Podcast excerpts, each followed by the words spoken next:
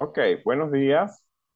Ah, soy el pastor Saulo Madrid. Estoy eh, reemplazando a nuestro pastor Mike John, quien no se encuentra con nosotros atendiendo asuntos ah, de familia.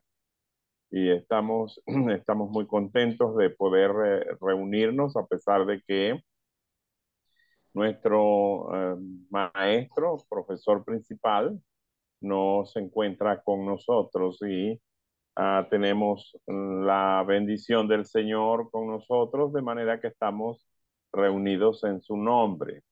Y si tenemos por acá alguna persona que desea dar un saludito iniciando solamente diciendo su nombre y que está presente, puede hacerlo tranquilamente. Pero estamos uh, listos para continuar con nuestros estudios, el podcast de hoy, eh, terminando Éxodo 7. Y estamos comenzando con el capítulo 8.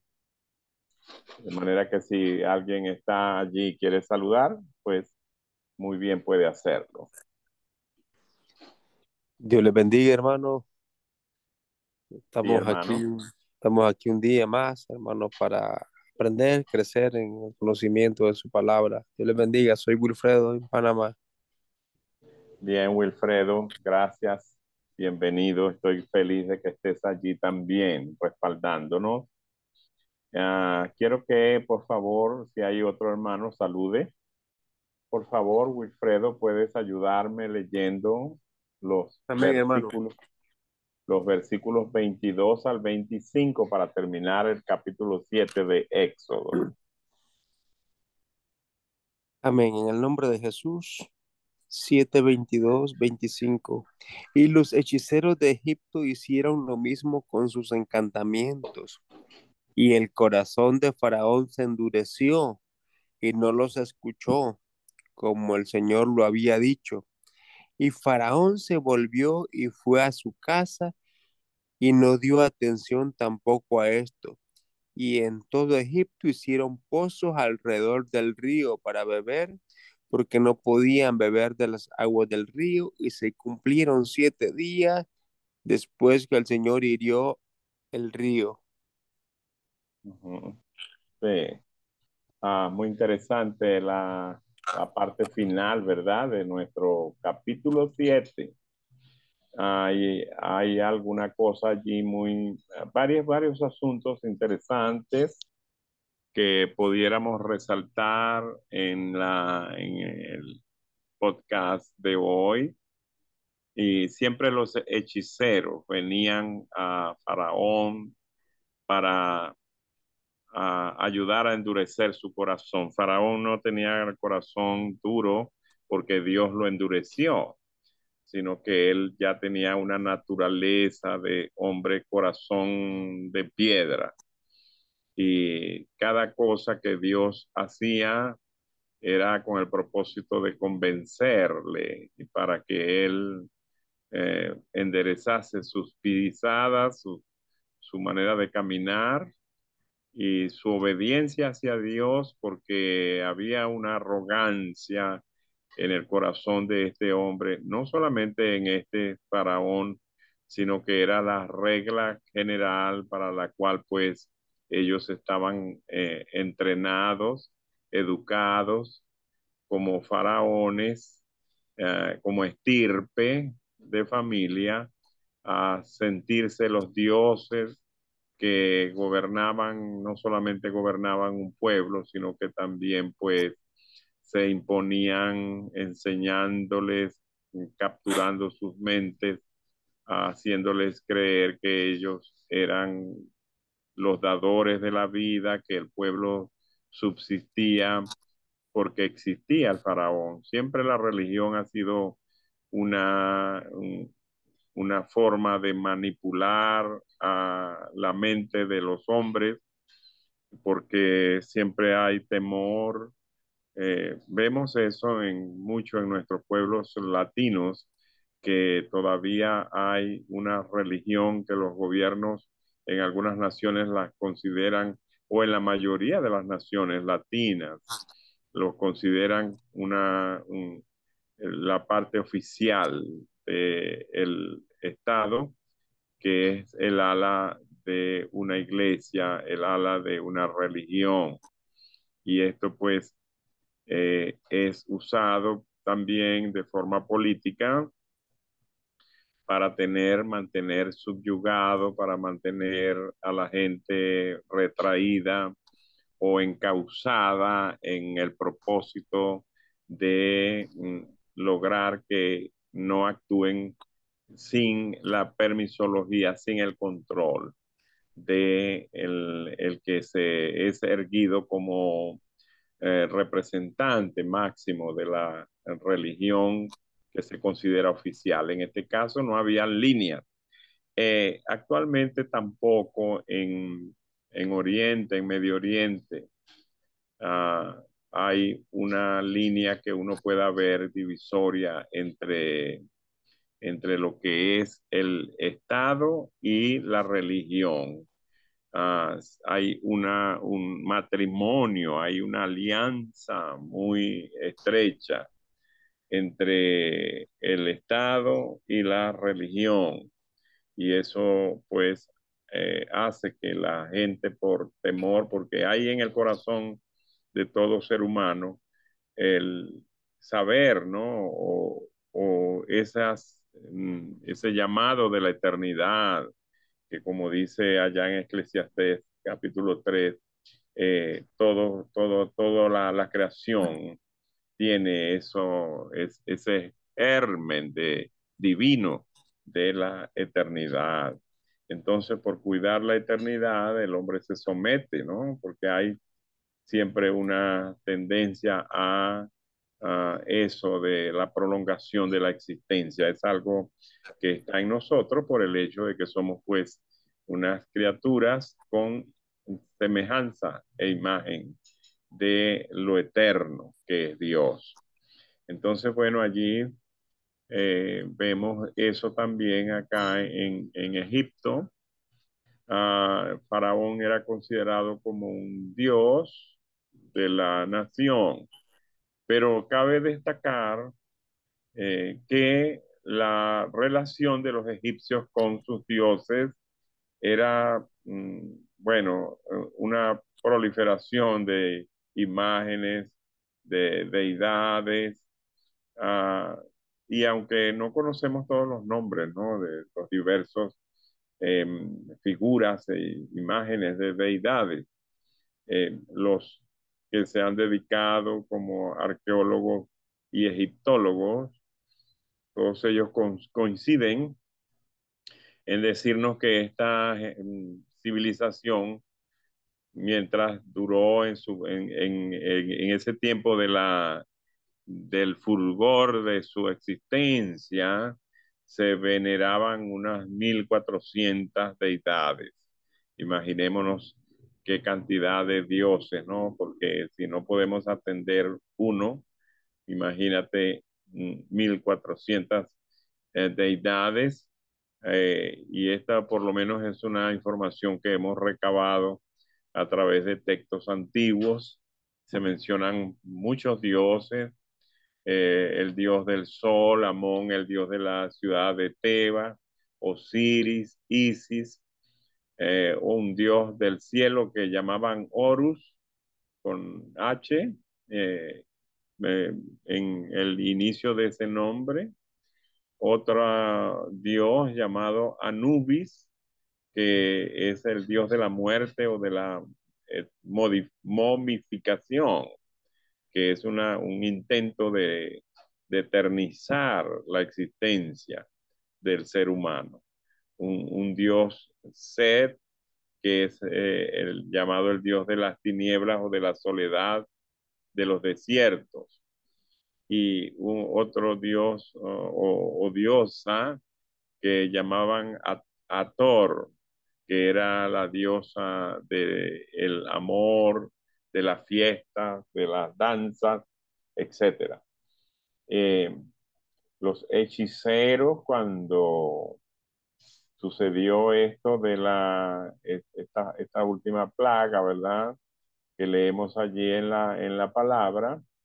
Los hechiceros vinieron y hicieron encantamientos de manera que pudieran pues mostrarle a Faraón que cualquiera pudiera hacer lo mismo. No es Dios, es que ellos aprendieron una magia allá en, eh, de donde vienen y el faraón entonces dice, bueno, si esto ellos lo hacen también, no es algo que dependa de Dios o que del Dios que ellos dicen representar. Y eh, la vemos como con una indiferencia, ¿no? Se regresa Faraón a su casa, a su palacio, mientras que el pueblo estaba muriendo de sed, porque no tenían el agua mm, potable que necesitaban. Ahora siempre hay una pregunta, bueno, ¿y qué agua bebía Faraón, verdad? Tal vez bebía mucho vino. eh, dice mi amigo Pastor Mike que tal vez él estaba tomando Pepsi Cola sin darle la promoción a la, bebida, pero eh, quizás eh, él estaba tomando vino en lugar de agua y dice que eso duró siete días mm, eh, cuando el Señor hirió el río y todas las aguas. Pero hay algo, algo que llama la atención en esta última parte también y es que los egipcios ah, se fueron a, la, a las riberas del río y allí comenzaron a cavar, a cavar uh, hoyos, a cavar cisternas con el propósito de encontrar agua eh, pura. Quizás pienso que el pueblo de Israel, al igual como, como sucedió cuando en la Pascua marcaron sus casas con, con la sangre del cordero, también pues fueron librados y tal vez en las tinajas donde había agua, en, la, en los tanques en donde tenían almacenado agua, esa agua no se corrompió. No tenemos ningún indicio de eso que estoy mencionando en la palabra, pero por supuesto que siete días sin agua, yo no sé si hay alguien que escucha, eh, que haya tenido la experiencia de pasar un, buen tiempo sin tener agua. Pero esto tiene que ser algo bastante preocupante, que uno abra el chorro, el grifo y no llega agua. O si llega, llega agua putrefacta, agua contaminada, agua que no puede ser tomada ni usada para bañarse, para lavar, para ustedes saben cuán útil y necesaria es el agua. Todos los días estamos necesitándola. Ahora, llama la atención eh, cómo el, el pueblo se fue a las orillas del río y cavó cisternas, porque el agua de, la, de las cisternas fue lo único que Dios dejó allí filtrado, no la misericordia de Dios. Está presente todavía en medio de las calamidades. Eh, Dios no es un Dios uh, que mata al hombre por gusto, por placer, nunca jamás. Los que han perecido por causa del pecado han perecido, pero nunca porque Dios sea el que haya hecho una intención maligna contra la humanidad, aun cuando lo hemos visto actuar, ejerciendo su ira contra el mal, ejerciendo su acción contra el mal. La Biblia dice que eh, nuestro Señor es el río, eh, es el manantial de las aguas puras cuando Él fue allá en el capítulo 4 de Juan, estuvo eh, allí en la región de Samaria. Allí estaba la mujer en el pozo de Jacob y él le dice que él tiene un agua que el que la beba no volverá a tener sed jamás. Y este es una de las muestras más grandes de que nuestro Señor es todo un manantial, un río de agua. Pero los egipcios cavaron alrededor de la, las riberas del río.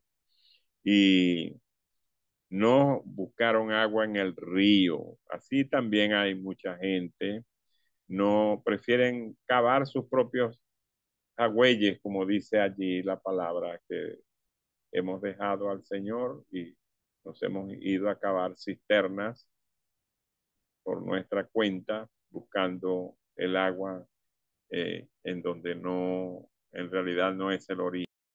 No sé si hay algún comentario. Wilfredo tiene algo que decir acá o hay alguna otra uh, persona que pueda decir algo.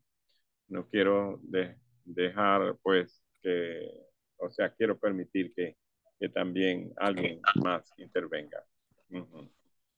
Sí, hermano, estamos claros con el asunto de, de los gobiernos y del sometimiento que el hombre quiere tener sobre la humanidad. Es una ansiedad, es una potestad de, de poder, una ambición de, de tener dominio, tener poderío. Pero luego eso es un sometimiento a, ideas que realmente perturban la paz y el orden que Dios ha establecido. Estamos claros en eso, hermano. Adelante. Sí, señor, es cierto. Entonces, bueno, terminando esa, terminando ese capítulo, uh, tenemos uh, la entrada al capítulo 8 y dice el verso 1, vamos a, leer un poco allí eh, en Éxodo capítulo 8, dice el verso 1, entonces Jehová dijo a Moisés, entra a la presencia de Faraón y dile, Jehová ha dicho así, deja ir a mi pueblo para que me sirva. Y no lo y si no lo quisieres dejar ir, he aquí yo castigaré con ranas todos sus territorios. Y el río creará ranas, las cuales subirán y entrarán en tu casa, en la cámara donde duermes y sobre tu cama, y en las casas de tus siervos, y en tu pueblo, en hornos, en tus artesas. Y las ranas subirán sobre ti, sobre tu pueblo y sobre todos tus siervos. Y Jehová dijo a Moisés, di a Aarón, extiende tu mano con tu vara sobre los ríos y arroyos y estanques para que haga subir ranas sobre la tierra de Egipto. Entonces Aarón extendió su mano sobre las aguas de Egipto y subieron ranas que cubrieron la tierra de Egipto. Y los hechiceros hicieron lo mismo con sus encantamientos e hicieron venir ranas sobre la tierra de Egipto. Entonces Faraón llamó a Moisés y a Aarón y les dijo, orad a Jehová para que quite las ranas de mí y de mi pueblo. Y dejaré ir a tu pueblo para que ofrezca sacrificio a Jehová. Y dijo Moisés a Faraón, dígnate indicarme cuándo debo orar por ti, por tus siervos y por tu pueblo, para que las ranas sean quitadas de ti, de tus casas y que solamente queden en el río. Y él dijo, mañana. Y Moisés respondió, se hará conforme a tu palabra, para que conozcas que no hay como el Señor Dios nuestro. Y las ranas se irán de ti y de tus casas, de tus siervos, de tu pueblo, y solamente quedarán en el río. Entonces salieron Moisés y Aarón de la presencia de Faraón, y clamó Moisés a Jehová tocante a las ranas que había mandado a Faraón. E hizo Jehová conforme a la palabra de Moisés y murieron las ranas en las casas de los eh, cortijos y de los campos. Y las juntaron en montones y apestaba la tierra. Pero viendo Faraón que le, había, que le habían dado reposo, endureció su corazón y no los escuchó como Jehová lo había dicho. Entonces Jehová Dios eh, dijo a Moisés, di Aarón, extiende tu vara y golpea el polvo de la tierra para que se vuelvan piojos en todo el país de Egipto. Ok, vamos a, dejarlo hasta el 15, porque esa es la, la tercera plaga, ¿verdad? De las ranas. Y esta es algo muy interesante, ¿verdad? Porque entre las deidades que tenían los egipcios, pues existía un dios que tenía, la imagen era eso, una rana, un sapo, una eh, animalitos eh, de este tipo, que también pues ellos lo adoraban. No era una veneración, sino una adoración, que el, al fin y al cabo viene siendo la, la misma cosa. Pero uh, este dice que los hechiceros vinieron Mira, yo quiero que veamos ese asunto de los hechiceros porque uh, me decía en estos días una persona uh, que vino a, a pedir un, un, un, tiempo de conversación conmigo como pastor porque dice que está pasando por una situación uh, sobrenatural en su vida una manifestación de algo que no es natural, sino que es un, según piensa esa persona, es un maleficio. Los maleficios existen, yo le decía, claro que sí.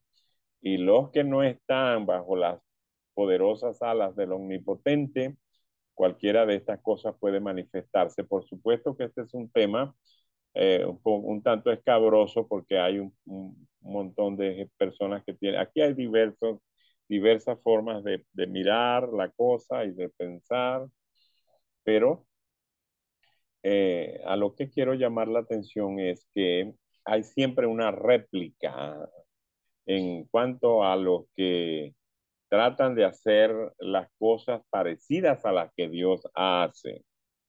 Uh, vinieron los hechiceros y en lugar de echar, porque lo que el pueblo necesitaba era que quitaran lo que Dios había puesto. Dios trajo la plaga de las ranas. Un buen mago, un buen hechicero, un buen brujo, un buen, que de bueno no, la palabra bueno no quiero decir de que sean buenos en su esencia, eh, en su sustancia, sino en, en la habilidad para re, repeler eh, lo que estaba sucediendo en lugar de quitar las ranas. Lo que sucedió es que ellos las trajeron más, o sea, se produjeron más, más ranas. Y, y de manera que eh, en vez de dar un alivio, lo que sucedió es que se produjo un, acrecentamiento del mal.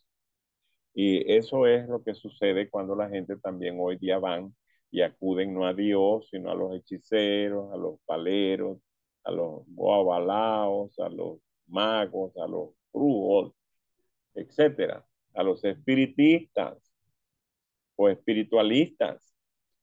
Eh, Satanás es capaz de hacer una algo de salud, a favor de alguien, pero eso le va a costar mucho más caro el remedio que la enfermedad, como se dice también por allí. Y, pero sin embargo, la, la gente está buscando de una forma equivocada esta, el remedio o la cura de sus males en vez de ir a Dios, porque siempre que hay algo que sucede, no es porque Dios está castigando, sino que Él colocó leyes, Él colocó leyes cuando hay un cable, una guaya, un, algo de alta tensión. Ah, no vamos a irle a pedir permiso a la, a la compañía eléctrica para decir, mírale, vamos a dar corriente a este que la tocó o no. No hay una junta, no hay una reunión previa para determinar si va a haber un electrocutado o no, sino que hay una ley. Todo aquel que toque ese cable, esa guaya, ese em, transmisor de energía eléctrica, va a tener las consecuencias de un, ah, un alto voltaje que se va a descargar sobre su cuerpo. esa es la misma forma de la ley de Dios. Él dejó normas, él dejó reglas, él dejó preceptos, él puso orden. Si el hombre decide interrumpir lo que Dios ha determinado, entonces, bueno, se va a desgranar una cantidad de males como estos que vemos en todas esas plagas que estamos mirando y que hoy solamente estamos haciendo una introducción en esta eh, plaga de las mm, ranas de Egipto.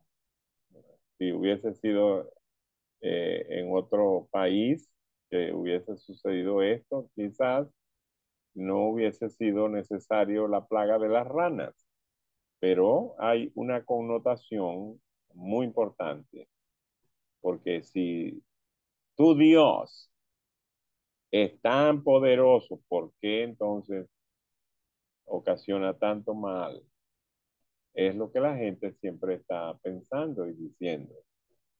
Pero el Dios nuestro no es un Dios de maleficios, es un Dios de orden, es un Dios de paz, es un Dios de gracia, es un Dios de misericordia, pero también es un Dios que ejerce su ira contra el pecado.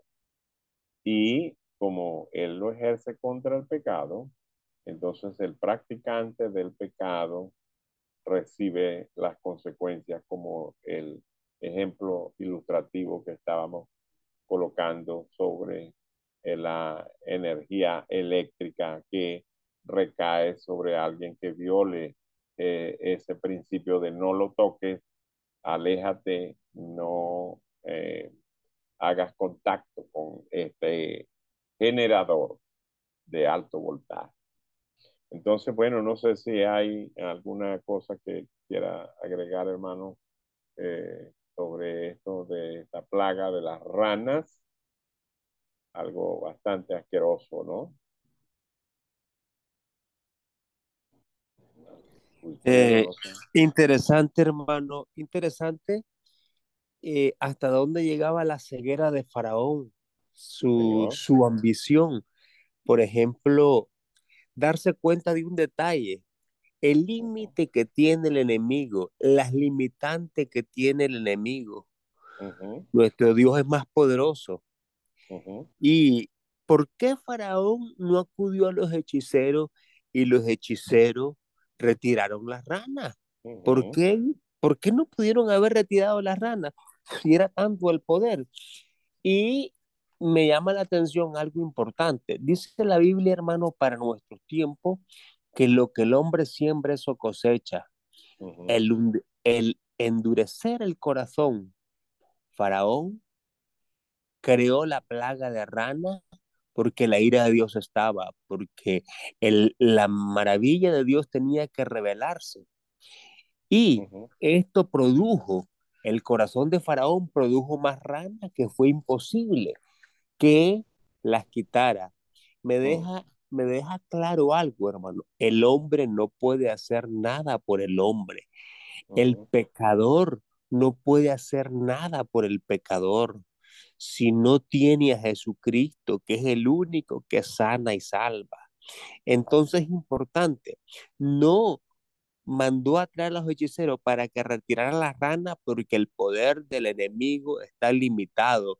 El único poder que sobresalta los poderes es el poder de Dios para la, toda la eternidad, hermano. Solamente. Y algo también que quería, que quería hermano, eh, eh, eh, destacar es que me llama la atención en Apocalipsis, cuando el versículo 16 Ah, el versículo 13, y vi salir, el capítulo 16 y 3, y vi salir de la boca del dragón y de la boca de la bestia y de la boca del falso profeta, falso profeta, tres espíritus inmundos a manera de rana. Entonces, hermano, deja claro la Biblia, al parecer, ¿verdad? No estoy, no estoy afirmándolo, pero yo puedo ver la connotación de un espíritu inmundo en este animalito, en este animalito y en otros animales, que la presencia de ellos, hermano, no es buena. Y hoy en día el hombre lo ha, lo ha tipificado como, como algo poderoso, como algo de suerte, como algo que tiene poderes, Lamentablemente, ahí el enemigo se ha metido en la mente del hombre. ¿Por qué? Porque allá tuvo poder ese animalito, porque tuvo injerencia espiritual y sigue teniendo hoy en día.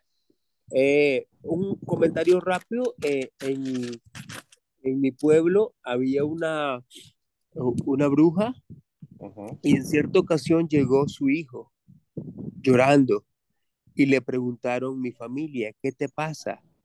Y le dijo, es que mi mamá me dijo que si volvía a hacer tal cosa, me iba a meter un sapo en la rana.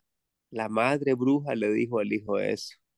Entonces, entonces, ese es el uso que el enemigo le da, hermano, satanizar espiritualmente e, e, este animalito. Dios le bendiga, hermano. Sí, gracias, Wilfredo, por esa parte. Ah, Sí, eh, en, realidad, pues todo esto es una manifestación de que no, no en sí propiamente el animal como tal, pero el, la simbología que la gente le ha dado y el uso que la gente le ha dado a este animalito lo, lo considera un animal inmundo y también eh, está siendo usado para asuntos de uh, del mundo caído, del, de las tinieblas. Así como hay otros animales, ¿verdad? Hay otros animales que pudiéramos mencionar. Pero eh, por hoy llegamos al final. Yo creo que vamos a poder ahondar esto un poco más. La próxima cita. Esperamos tener ya con nosotros a nuestro eh, profesor eh, Mike Young y por los momentos, pues les saludo una vez más. Gracias, Wilfredo, por todo tu aporte. Gracias a todos los que han estado y, con nosotros en esta parte y les esperamos en el próximo podcast.